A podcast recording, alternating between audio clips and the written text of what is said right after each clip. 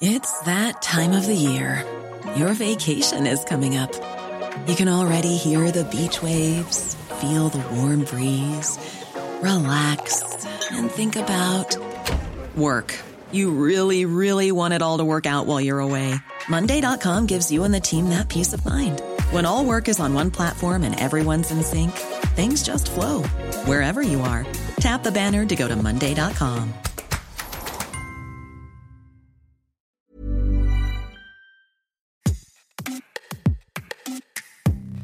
Bonjour, vous écoutez Minute Papillon chez Anne-Laetitia Béraud, journaliste à 20 minutes. Et aujourd'hui, on va parler de pénis, plus particulièrement de phimosis.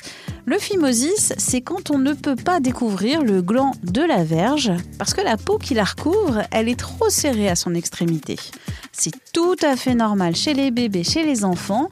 Mais si ce phimosis, il persiste ou s'il apparaît à l'âge adulte, il peut provoquer des complications. Comment reconnaître ce phimosis? Comment le soigner?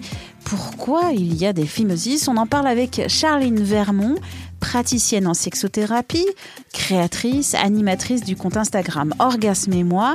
Elle est l'autrice de Corps, Amour, Sexualité, y a pas d'âge pour se poser des questions, illustrée par Juliette Mercier, publiée aux éditions Albin Michel. Bonjour Charline, merci de venir à 20 minutes évoquer le phimosis. Tout d'abord, est-ce qu'on ferait pas un petit topo sur l'anatomie humaine? Oui, effectivement, revenons un peu à l'anatomie. Donc, euh, on a un pénis qui euh, se termine par le gland, effectivement, qui, est tout au bout. Et au sommet du gland, on a le fameux méa euh, urétral, par où s'écoule l'urine, le sperme, liquide préséminal. Effectivement, on a ce gland qui, à la naissance, est recouvert d'une peau hyper fine qu'on appelle le prépuce, qui est relié au gland par ce qu'on appelle le frein, qui est une petite languette de peau toute fine. Et concrètement, à partir du où on a nos premières érections, spontanément, le prépuce va se rétracter autour du gland pour voilà laisser voilà paraître échapper euh, surgir un gland euh, en érection. Mais pour certaines personnes eh bien, ce mouvement de rétractation du prépuce ne se fait pas.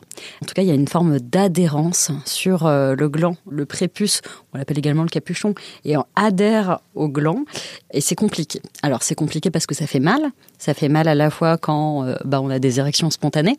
Donc, généralement, on s'en aperçoit au moment de la puberté. Euh, c'est également compliqué en termes d'hygiène, parce que décaloter, c'est... Voilà, ensuite, je rappelle que voilà, faut pas forcer le décalotage. Hein. On a surtout chez les enfants quand même. Mais à partir du moment où on commence notamment à avoir euh, une activité intime, etc., il faut également faire attention à tous les, euh, tous les agents pathogènes, les bactéries, les virus qui peuvent s'y loger. Un bon coup de savon ou une crème lavante Alors, euh, pas de savon, hein, vraiment. Crème lavante Non, mais simplement de la flotte. Vraiment, on décalote en douceur. Hein, vraiment, allez-y, hyper. C'est quand même de la muqueuse, quoi. On décalote en douceur, on passe un petit jet de flotte, on élimine ce qui doit être éliminé, mais ce problème, enfin le problème pour les personnes qui ont un phimosis, qui ont des adhérences, c'est que que ce soit au moment d'une érection ou au moment en fait de la douche, c'est compliqué de décaloter. Si c'est votre cas, allez voir, s'il vous plaît, consulter un urologue, une urologue, parce que c'est un sujet extrêmement banal. Je sais que tout ce qui touche au pénis, aux testicules, on n'a pas forcément envie d'abord euh, d'aller chez une personne pour montrer ses parties intimes. C'est quelque chose qui peut être extrêmement malaisant et franchement, je le comprends. Ensuite, euh, rappelez-vous que euh, voilà, c'est quand même des, des, sujets de santé qui sont importants. C'est important qu'il y ait une personne qui puisse regarder ce qui se passe et vous dire ce qui se passe dans votre cas, l'effet moisi, c'est quand même 10 à 20% de la population. Donc euh, la réalité, c'est que ça concerne, tu vois, tu prends un wagon de métro, tu être à 50 personnes. S'il y a 25 euh, mecs propriétaires de pénis, tu peux être sûr que là-dedans, il y en a déjà deux trois, tu vois, qui ont été concernés par un phimosis. C'est important. Eh bien, on va généralement pratiquer une circoncision dans un cadre médical. C'est une opération généralement en ambulatoire, c'est-à-dire qu'on arrive le matin, on part dans la journée, ça cicatrise avec des crèmes extrêmement rapidement. Voilà, j'ai envie de dire, apaisez-vous. Il y a vraiment une solution euh, rapide. Ça se trouve, la solution, elle n'est pas chirurgicale, mais vous en parlez à votre urologue pour en avoir le cœur net. Et, euh, et peut-être aussi finir sur un truc important, c'est que le clitoris, qui est vraiment, d'un point de vue euh, organe embryologique, c'est l'équivalent anatomique du pénis, pour les personnes qui ont une vulve, et ben chez les clitoris, on retrouve également à peu près le même ordre, 10 hein, à 20 de capuchon. des problèmes d'adhérence du capuchon au-dessus du clitoris. Et là, vraiment, cette espèce d'adhérence, elle empêche concrètement une sensibilité euh, clitoridienne maximale, sachant que c'est le gland quand même qui concentre l'essentiel des terminaisons nerveuses, enfin 80% des terminaisons nerveuses du clitoris. Donc, euh, si on peut pas avoir accès au gland, s'il est complètement enfoui sous son capuchon, eh ben, en termes d'épanouissement personnel, sexuel, euh, ça a un impact. Il y a également pour vous des chirurgiens, des gynécos euh, qui pratiquent euh, de la chirurgie. On appelle ça le désenfouissement du clitoris. C'est un acte encore extrêmement banal. Voilà, on va venir simplement, euh, généralement avec un petit laser, hop, on vient décoller le capuchon du gland. Ça se produit également en ambulatoire. C'est tout simple et ça permet à beaucoup de personnes, eh bien voilà, d'accéder enfin ou de retrouver vraiment des sensations, voilà, extrêmement plaisantes au niveau de la stimulation du gland du clito.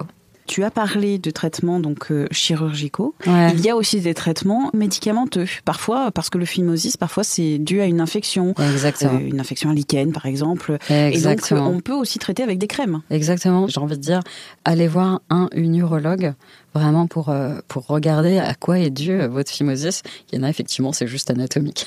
Vous êtes né comme ça.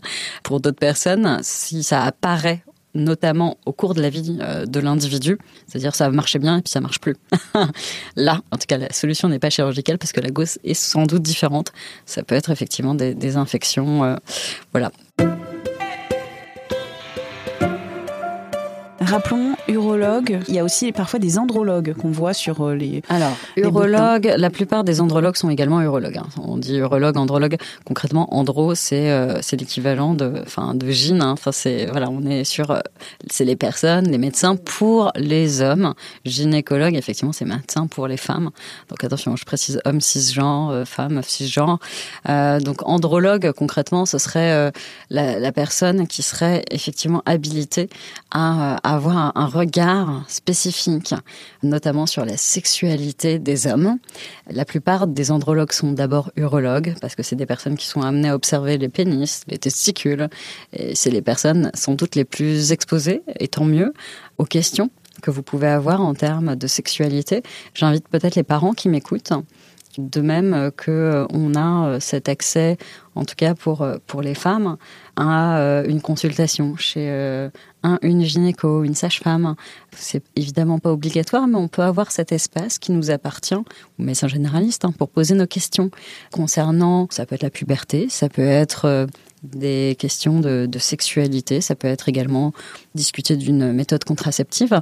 Eh bien, cet espace-là, ce qui serait absurde, c'est qu'il n'existe que pour les femmes et pour, euh, que, et pour les jeunes gens, alors, qui atteignent leur puberté, qui commencent à vivre leurs premières expériences. Quel espace euh, y a-t-il? Quel espace d'expression? Quel espace de soins? Quel espace médical on aurait? Et je trouve que c'est intéressant, en fait, de poser les choses et de se dire, bah tiens, en tant que parent, j'ai pas, moi, forcément, euh, ni des réponses à ces questions, et je suis peut-être pas la personne avec qui mon enfant a envie ou mon ado a envie de poser des questions très intimes, alors euh, peut-être euh, proposer à votre euh, enfant, à votre ado, de lui prendre rendez-vous chez, un neurologue, andrologue, pour avoir un espace pour poser ces questions. Je trouve, serait, je trouve ça assez, assez chouette. Si vous avez aimé cet épisode et Minute Papillon en général, n'hésitez pas à nous laisser des petites étoiles sur Apple Podcast et Spotify en particulier. C'est bon pour le référencement. Minute Papillon aux manettes Anne-Laetitia Béraud pour nous écrire une adresse audio 20minutes.fr et pour vous abonner, visez la page Les podcasts de 20 minutes sur votre plateforme d'écoute préférée. À très vite!